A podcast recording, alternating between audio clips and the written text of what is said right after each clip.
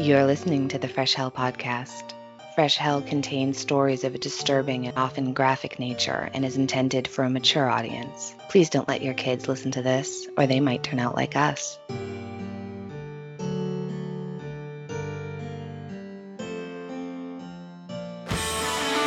Hi, I'm Howard Dorre. And I'm Jess Dorre, his wife, and we're the hosts of Plodding Through the Presidents a podcast that takes deep, irreverent dives into lesser known stories about the early presidents, founders, and their families. We explore myths, mysteries, scandals, and the wild personalities and intense relationships that help make America what it is today. We dig into things like why John Adams and Alexander Hamilton hated each other so much, the truth behind the legend that reporter Anne Royall ambushed John Quincy Adams for an interview while he was skinny dipping, and the story of how Thomas Jefferson's obsession with making the finest wool in the world world led to a tragic death on the White House lawn. And there are so many more where that came from. Our listeners call our podcast well researched, laugh out loud funny, insightful, and delightful. And our listeners are so astute. They're so smart. We've got three bingeable seasons out now. Follow Plodding Through the Presidents now on all your podcast machines. And find out more at plodpod.com. Hi, I'm Johanna from Austria, and you are listening to your favorite international podcast. You just heard the promo for a great podcast called Plodding Through the Presidents, hosted by Jessica and Howard. And I can assure you, 100%, if you like our historical episodes, like for example the Habsburg tragedies or the Henry Rathbone one, you will absolutely, absolutely love Plodding Through the Presidents. So please go onto your podcast app and give them a listen.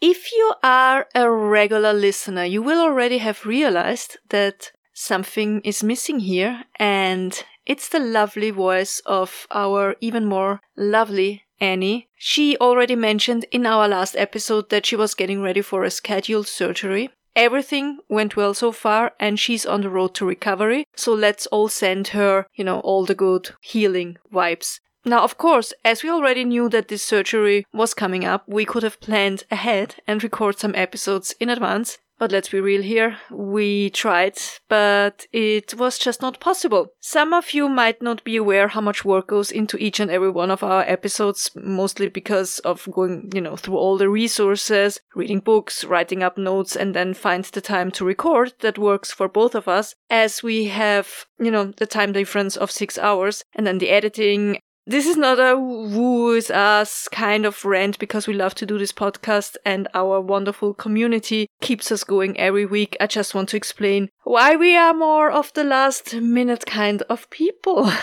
But we also didn't want to have you without an episode for one or two weeks, and both Annie and I already did episodes on our own if it was necessary. So for this week and maybe next week, we will see, it will be just me.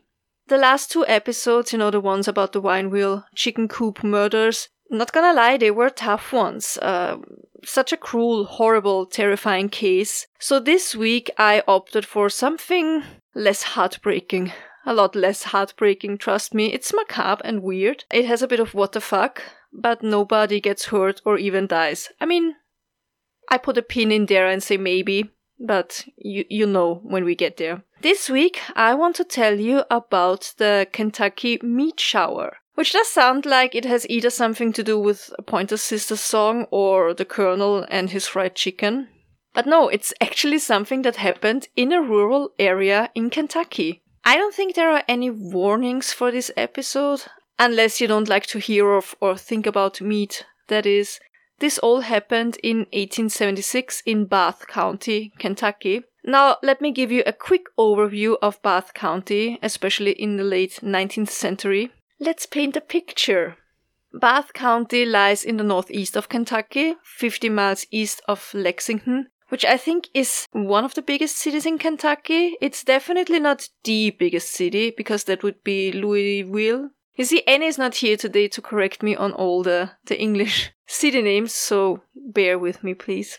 Whenever I start one of these episodes from places I have never been to or don't know too much about, I usually start by Googling. Like in this case, I typed into Google, what is Kentucky famous for?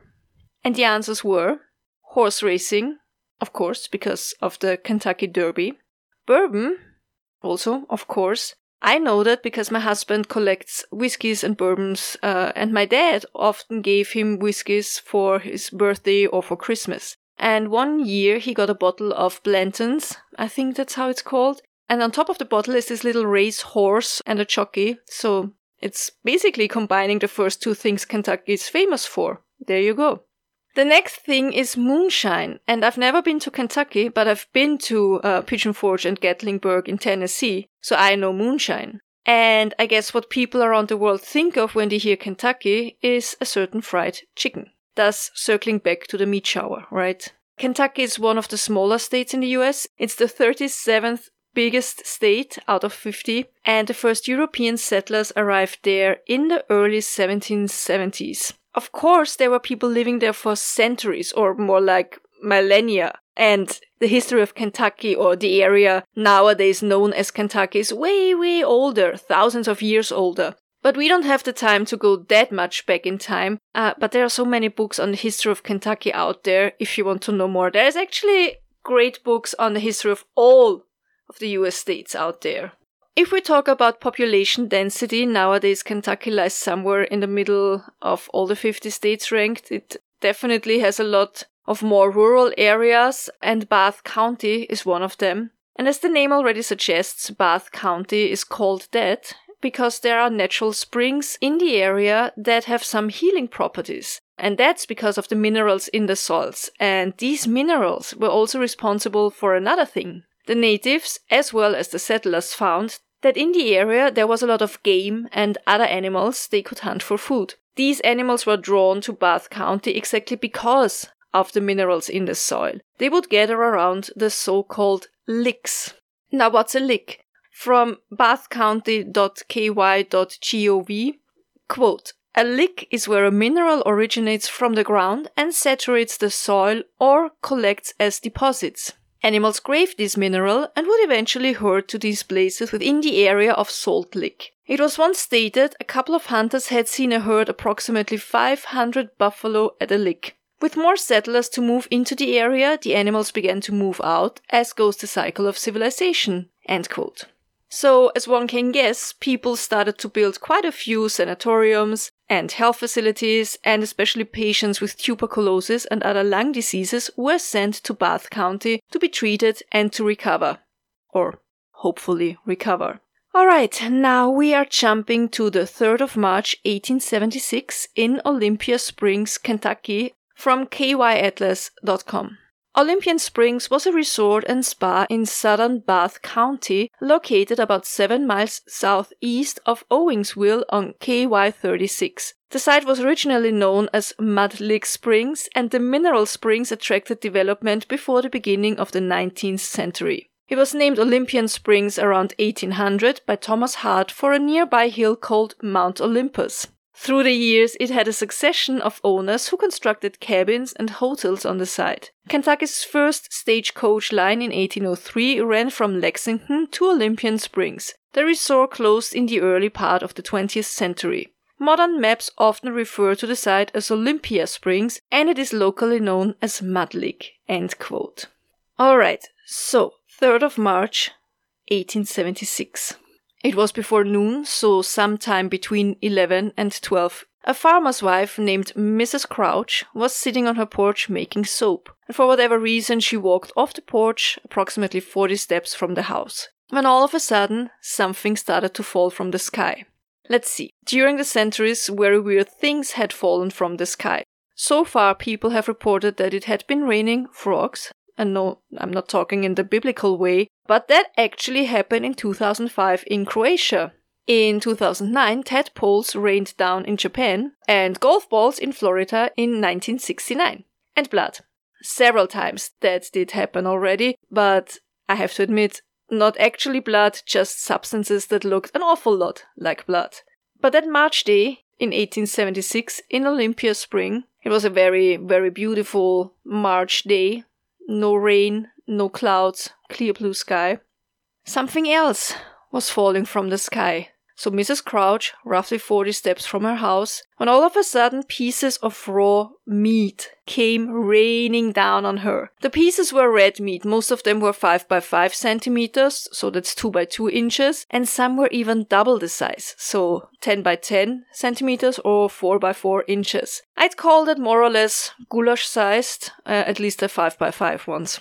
The area hit by the meat shower was roughly 90 by 45 meters, so 100 by 50 yards. Say it was not that big of an area that was affected. And the meat shower stopped as abruptly as it had started, and Mrs. Crouch was a God fearing woman, so was her husband, Mr. Allen Crouch. And of course, if you are a religious or whatever kind of spiritual person, you just know that raw red meat falling from the sky is one thing for sure, not good. It's bad. It's a bad omen. And he was quoted The meat, which looked like beef, fell all around her. The sky was perfectly clear at the time, and she said it fell like large snowflakes. End quote. To be honest, this kind of surprised me. When I think of medium sized chunks of meat raining down, I don't think of snowflakes because, you know, snowflakes glide through the air, of course, because of their shape and because they are super, super lightweight. But goulash doesn't elegantly dance through the air before it gently touches the ground. I can almost hear the plutch, plutch, plutch sound it must have made, and I'm sure some of you can as well. The meat rain lasted for several minutes, which can be an incredibly long time if you are staring up in the sky and wait for this to stop, whatever this is. But Mr. and Mrs. Crouch were not the only ones who saw the meat falling down. There were other witnesses. And uh, now the speculation started. First of all, what kind of meat was it? Was it lamb? Was it deer? Was it bear? Was it horse? According to Mr. Crouch, it looked like beef, and one brave soul apparently tasted a bit and came to the conclusion that it tasted like beef. When I read that, I was thinking, did he just lick it or took a bite off right there and then? Or did he take it home to cook it? I mean, don't get me wrong. I'm a rather rare than medium kind of steak person, you know, just let the flame quickly kiss the meat and I'm good to go. But the thought of licking, or worse, eating some kind of mystery meat that fell from the sky, it's a bit troubling, not gonna lie. And I'm actually not sure if cooking it would make a difference here. Okay, so the next day, two more men showed up, tasted the now dried up meat, you know, I picture them scraping it off the, the path and the, the fence, and they concluded that it was venison. Or was it maybe mutton? So, okay, some thought it might have been beef, or venison, or mutton. What else do we know? The meat appeared to be rather fresh, so I take it that it didn't look rotten or smelled horribly. And we also know that this event made national headlines pretty quickly because only one week later news had traveled to New York. Because the New York Times published an article in their newspaper issue from 10th of March 1876 titled Flesh Descending in a Shower. I also think that's when the whole Kentucky meat shower term came to be. Quote, an astounding phenomenon in Kentucky. Fresh meat like mutton or venison falling from a clear sky. Louisville, March 9th, the Bath County, Kentucky. News of this date says, quote, on last Friday, a shower of meat fell near the house of Allen Crouch, who lives some two or three miles from the Olympian Springs in the southern portion of the county, covering a strip of ground about 100 yards in length and 50 wide. Mrs. Crouch was out in the yard at the time engaged in making soap when meat which looked like beef began to fall around her. The sky was perfectly clear at the time and she said it fell like large snowflakes, the pieces as a general thing not being much larger. One piece fell near her, which was three or four inches square. Mr. Harrison Gill, whose veracity is unquestionable and from whom we obtained the above facts, hearing of the occurrence, visited the locality the next day and says he saw particles of meat sticking to the fences and scattered over the ground. And scattered over the ground. The meat, when it first fell, appeared to be perfectly fresh. The correspondent of the Louisville commercial, writing from Mount Sterling, corroborates the above and says the pieces of flesh were of various sizes and shapes, some of them being two inches square. Two gentlemen who tasted the meat expressed the opinion that it was either mutton or venison. End quote. So there you have it. There's the proof. They did try it. I think this is a great moment to take a quick break for a word by our sponsor, Best Fiends.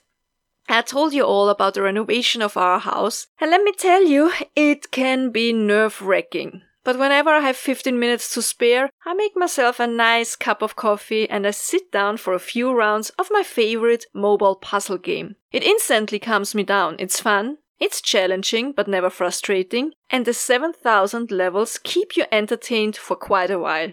I love that you can not only rely on your good luck, but you can also be strategic by deciding which one of your bugs you are going to train for the next level. The characters are so cute, I really enjoy the designs, not only of the bugs, but also of the levels, and Best Fiends offers regular seasonal events and constantly adds new levels. This way, the fun never stops. Trust me, you definitely have to give this game a try. You will love it, and once you do, come and add other Hellions as in-game friends. Download Best Fiends for free on the Apple App Store or Google Play today. That's friends without the R. Best Fiends. Alright, so some pieces of the meat were placed in jars filled with formaldehyde, and these specimens were sent to experts around the land. And one of those experts who received one of those jars to find out the nature of the mystery meat was named Leopold Brandeis. And you know how we do things around here? I really tried to find out more about Leopold Brandeis, and I was hoping to find, you know, articles that would tell me a lot of interesting background info on this person, but I came up empty handed. Sorry. But let's assume that he was this very smart science dude who had an awesome life full of adventure. Kind of a sciencey Indiana Jones, right? So he received a sample of the meat and he came to the following conclusion. Quote, it has been comparatively easy to identify the substance and to fix its status. The Kentucky quote unquote wonder is no more or less than nostoc, end quote. And as always, when there is something rather complicated or complex to explain, like Nostoc, I like to head over to Wikipedia to read to you a short and very on point description. So here it goes. Quote, Nostoc is a genus of cyanobacteria found in various environments that form colonies composed of filaments of moniliform cells in a gelatinous sheath. Nostoc can be found in soil on most rocks at the bottom of lakes and springs, both fresh and salt water, and rarely in marine habitats. It may also grow symbiotically within the tissues of plants, providing nitrogen to its hosts through the actions of terminally differentiated cells known as heterocysts. These bacteria contain photosynthetic pigments in their cytoplasm to perform photosynthesis. Many days on the ground and nostoc colonies ordinarily not seen, but after a rain, it swells up into a conspicuous jelly like mass which was once thought to have fallen from the sky, hence the popular names star jelly, troll's butter, witch's butter, not to be confused with the fungus, and witch's jelly, end quote. And to be honest, I only know the fungi, witch's butter, but never heard of nostoc before. Or maybe I have, and uh, we just call it completely different. But hey, we're all here to learn, and we love to. So Brandeis stated that this kind of nostoc, the nostoc cranium, was flesh colored and tasted like chicken or frog, depending on who you ask. Now, I wonder, in all those science groups, you know, people who discovered things and examined them for the very first time, there was always that one poor guy who had to taste it right. Like, there must have been. Do you think they drew straws? Or how did they decide? Or was there like one who was always like, yeah, I'm gonna try it? How did that work? Now, Leopold Brandeis explained that the rain had caused the nostoc to swell up and then float down to the ground again, looking like pieces of meat raining down. But there's one problem. The Crouchers had said that it was a clear day and that it hadn't been raining the previous night neither. So what rain exactly? There was no rain. Nothing that could have caused the nostoc to balloon up that much. So this leads to the question, are there any other possible explanations? The answer is yes, there are. There are actually a bunch of other explanations because Brandeis was not the only expert who had received a piece of this weird Kentucky meat. Some of the explanations were really kind of out there and actually a bit macabre. So there was one Dr. A. Mead Edwards who was sure that this was definitely lung tissue. He just couldn't say for certain if it was from a horse, which is already a troubling thought, but uh, it gets a little bit worse because eh, he said it could also be lung tissue from a human baby. Another histologist, Dr. J.W.S. Arnold, agreed that this specimen contained at least a little bit of lung tissue, but not human lung tissue, but lung tissue from an animal, and other pieces of animal meat, mostly muscle tissue. And those two were not the only ones. There were a couple of experts who all agreed that this was meat from an animal. But if these were indeed parts of animal, how did it get to the point where it was raining down on the good people of Olympian Springs? So there's one theory by a man named William Livingston Alden who suggested that the meat shower was caused by a meteor passing by. Not a regular meteor, but one made of flesh, I guess. And that bits and parts fell off while it was, you know, passing by. Of course, that doesn't make sense, right? Well, I think it is important to know that William Livingston Alden was an American journalist, author, mostly of fiction, and humorist. Wikipedia also mentions that he was a canoe enthusiast, so that's the exact wording, and I'm living for it. So I'd say that his proposition was a bit tongue in cheek, right? But honestly, there were scientists who thought, and I love that one, that the meat shower was caused by the explosion of an alien planet and that the meat therefore must be the former inhabitants of this planet. Uh, another theory stated that it was actually a murder victim killed by two brothers and that this was their way of getting rid of the body. But I don't know, I think that's very impractical. How would even do that?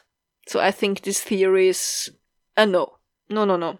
Then there was a scientist, a professor J. Lawrence Smith, who wrote the following letter to the Louisville Journal. Quote, in my first examination of this anomalous substance, I was furnished with two small specimens that had been in alcohol. One of them was so hard and dry that I did not undertake to examine it. The other being soft, I cut it across and finding the interior of the mass gelatinous. I could see no other source of this gelatinous matter than the spawn of batrachian reptiles. I sent what I had left to Professor Putnam of Salem to be examined in his institution, but I have not yet heard from him his results. Since then, two other specimens have been furnished to me, one of which had been examined by a distinguished microscopist of Lexington, Mr. A. T. Parker, from whom I received also some specimens carefully mounted for examination. I have examined both the specimens and the preparation,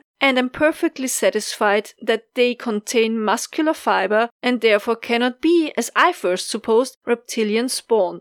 The matter appears to be mixed. Some of it is muscular, some cartilaginous, others gelatinous and fatty. I intended examining further into the matter when, in a conversation with Dr. Kestenbein of the city, I learned that he had examined a specimen with similar results, that he had no doubt of the fleshy nature of the substance. Considering the results obtained by two such careful and skillful microscopists as Dr. Kestenbein and Mr. Parker conclusive, I'm perfectly satisfied that my original theory of its being batrachian spawn must be abandoned. This, of course, is calculated to open the whole question again, and there is no reason why this subject should not seek for a solution through the infallible agency of the public press. Professor Robert Peter of Lexington, through whom I obtained Mr. Parker's specimen, thinks that the fall of flesh was simply the result of a kind of postprandial disgorging by a flock of buzzards who had been feasting themselves more abundantly than wisely on the carcass of a sheep. I am informed that it is not uncommon for buzzards thus to disgorge their overcharged stomachs, and that when in flock one commences this relief operation to others are excited to nausea and a general shower of half digested meat takes place. Who knows, but this is the truth of the whole affair. End quote. So basically, a flock of buzzards who had feasted on a sheep beforehand probably ate too much and threw up midair. And I think this is where we probably get a lot closer to the truth. Because while the thought of birds throwing up in the air because they ate too much might sound comical to some, it's actually not uncommon at all. And This is definitely the theory that is believed to be most likely the truth, even though to this day nobody really knows for certain what happened there. But a flock of vultures regurgitated their food in flight, most likely because they got startled somehow and they wanted to get rid of the content of their stomachs because the weight was slowing them down. Also, and now it gets really fascinating, they also do this as a defense mechanism to ward off attackers. Honestly, I don't know what kind of natural enemies vultures have up there in the air. Guess depends on the size of the vulture. Maybe a hawk, down on the ground, wolves, coyotes, something like this. Anyway, so what they do, they use their, really something, they do use their projectile vomit strategy to be able to escape quickly and to fight off predators. And if they manage to hit their attacker's eyes, the meat stomach acid mix can be blinding. Isn't that fascinating? I never heard of that. Did you? And there are so many different kinds of vultures, so we need to know which one is native to Kentucky. And apparently, that's the turkey vulture and the black vulture. The black vulture being the less common one though. The turkey vulture is black with a bold red or pinkish head and they are two and a half feet, so that's somewhere around 75 centimeters tall and weigh around three pounds or one and a half kilos. That's a good sized raptor. It's not the biggest one, but it's a good medium sized raptor. The black vulture is completely black, as the name already suggests, and is about the same size as the turkey vulture. And then I read something that absolutely blew my mind. I had no idea. Because all of my life I always thought that vultures would only feast on things that are already dead, right? You know, like in these cliche movie scenes or something like this, where someone is lost in a desert and the vultures are circling above their head already, waiting for them to die so they can feast on the carcass. But there are instances when they do attack smaller animals to eat them, smaller animals, or human infants. There was actually an incident in the United Kingdom in 2014 where a family went to a safari zoo and they had a six month old baby with them in a pram you know, they are strolling around with the baby in the pram through this safari zoo, and all of a sudden, the baby got attacked by a black vulture. The baby survived, but of course, the whole thing was absolutely traumatizing for the family. So these things did definitely happen. And that makes me circle back to, you know, the one expert who wasn't sure, you know, was it, was it a piece of lung from uh, a cow or a human infant, right? And then if this was really caused by vultures, it now makes absolute sense that there were different kinds of meat in there. Because if this was a flock of vultures, and it definitely must have been quite a big number of birds, because, you know, they made it rain for several minutes, so there must have been a bigger number of birds. They would probably have different things in their stomach, right? I remember I was in Cuba once and I took a bus to Havana and on the way, I saw huge vultures soaring through the sky, and I got so excited because I had never seen any vulture in real life. Even though the griffon vulture is native to Central Europe, but it was very, very rare when I grew up. And I just read today that nowadays apparently they are more common again, which makes me happy because they are really fascinating creatures and they play a very important part in the ecosystem. And now that I know that they use projectile vomit to blind attackers, I find it even better. So, as I said, until today, people are not certain what caused the Kentucky meat shower, but there are a couple of things I would like to tell you. Uh, first of all, only nine days after the Kentucky meat shower, so on 12th of March 1876, something very similar happened in London. Red meat was raining down. And I'm sure that people who believed in omen and actually knew of both incidents were out of their minds. That can't be good, right? And then the last thing I found, and I really need to tell you this one because it's so great. So I found this article on Atlas Obscura that says, quote, the artist trying to explain Kentucky's meat shower of 1876. And it's just an excerpt. It's not a whole article, but of course I'll link to it in the sources to this episode. A historical head scratcher inspired the world's worst jelly bean flavor. And the article is by Marina Wang, February 7th, 2020. Quote, Every October, around 200,000 people gather in Kentucky for court days, the largest outdoor event in the state. Ever since 1794, locals have bought, traded, or sold various goods at the festival held in the city of Mount Sterling. But in one of the strangest offerings in court days history, Kurt Gohde, professor, I hope I pronounced it correctly, it's G O H D A, professor of art at Transylvania University, handed out meat flavored jelly beans in 2007 to anyone who would eat them. Some people said the flavor of the dark red jelly beans reminded them of raw bacon. Another pair agreed with each other that they tasted like, quote, strawberry pork chop, end quote. Gohde, who commissioned the jelly beans with their specific flavor profile, describes them as tasting like, quote, a heavily sugared bacon with a metal aftertaste, end quote. The jelly beans were flavored like the 1876 meat shower, a mysterious event where chunks of flesh rained down over nearby Olympia Springs one early March day. Gohde had hoped that meat connoisseurs at court days might help him determine the true identity of the mysterious substance. Fascinated with the meat shower to begin with, a serendipitous find in 2004 stoked his ardor even further. He was clearing out storage closets at Transylvania University when he stumbled upon an old glass jar sealed with a cork stopper. It contained a chunk of white, fatty looking meat suspended in a pale yellow liquid. The label was faded, but the words Olympia Springs could still be made out. Gohde was thrilled.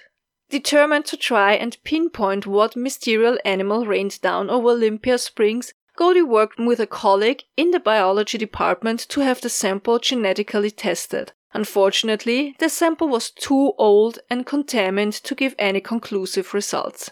Then Gohde got creative. Much of his artwork involves community engagement, so he had a taste lab based in Cincinnati analyze flavor compounds of the meat sample and reconstruct the taste in a jelly bean. Gohde wanted to educate local Kentuckians about the curious climatic event, and, if anything, jelly beans would be a great conversation starter. Quote, I was fascinated with the idea that people would just eat it and then declare what it tasted like, end quote, he says. Gohde drove to Cincinnati and picked up more than a thousand of the meat shower jelly beans, packed in small metal tins. Gohde waited till he got home to try them. Parked in his driveway, he popped one in his mouth. Quote, the taste, frankly, is vile, end quote, Gohde says with a chuckle. I remember thinking it was really strong. The first one I ate tasted like chemicals and sugar, end quote. Accounts from 1876 described the meat shower as tasting like mutton, although Gohde thinks the jelly beans lacked the distinct muttony flavor. He thought the Kentucky court days would be a good place to talk to locals and gather opinions on what the meat could be. Feedback varied, but ultimately Gohde didn't arrive at a definitive consensus. End quote. So it's basically Bertie Bott's beans of all flavors in real life. And I love it. I had to tell you about that. So yeah, that's it. That's the Kentucky meat shower.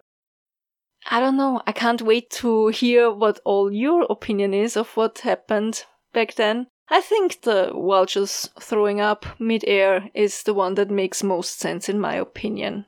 And that's it. And for my something good, well, first of all, my something good is that Annie's surgery went well and that she's gonna be back home soon enough and that she's gonna be hopefully on the road to recovery and that hopefully she's gonna be back with us very soon. And the other good thing I have is the Beatles. So I'm a huge Beach Boys fan. I think I mentioned it so many times before. But before that, when I was a teenager, when I was a teenager, I, I barely listened to, uh, you know, music that was popular back then in the 90s. I listened to 60s music mostly. And I loved, loved, loved the Beatles. Like, loved them. I knew all every every single word to the lyrics. I knew it by heart, and I still play a lot of Beatles and I listen to a lot of Beatles, but not as much nowadays than when I was a teenager. But I've been listening to them for the last couple of days,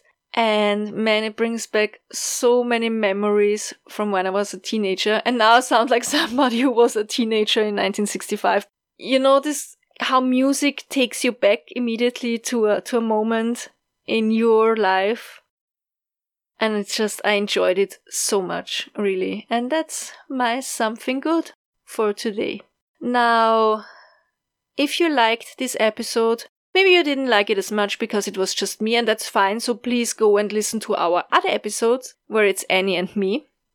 Maybe you enjoyed those more, and we already have 134 other episodes for you out there. But if you liked it, or if you like the other episodes, please, please do us a favor. Take a minute or two, go to your podcast app that you use and check if you can leave us a rating or review because that helps us out so much and we really love to read your absolutely kind and wonderful words. If you want to know more about our podcast, uh, about how to get in contact with us, you know, our email address is freshhellpodcast at gmail.com. We have a PO box, we have a merch store, we have links to our Instagram, to our Facebook group, which is honestly, uh, I'm not lying, the best group on Facebook. Uh, go to our webpage www.freshhellpodcast.com. There you find all the links to all of the things I just told you, also to our Patreon, which we're gonna mix up a little bit starting in January with a What Do You Think Happened episode. Uh, every month we have game nights for our murder tier patrons and so on. There is there is a lot of stuff, and we're gonna add more constantly. What else? Tell your pets we said hi. Even the ones who throw up once in a while, like Lila. Jam does that when he has like stomach acid, like reflux, uh, which happens sometimes. I don't know.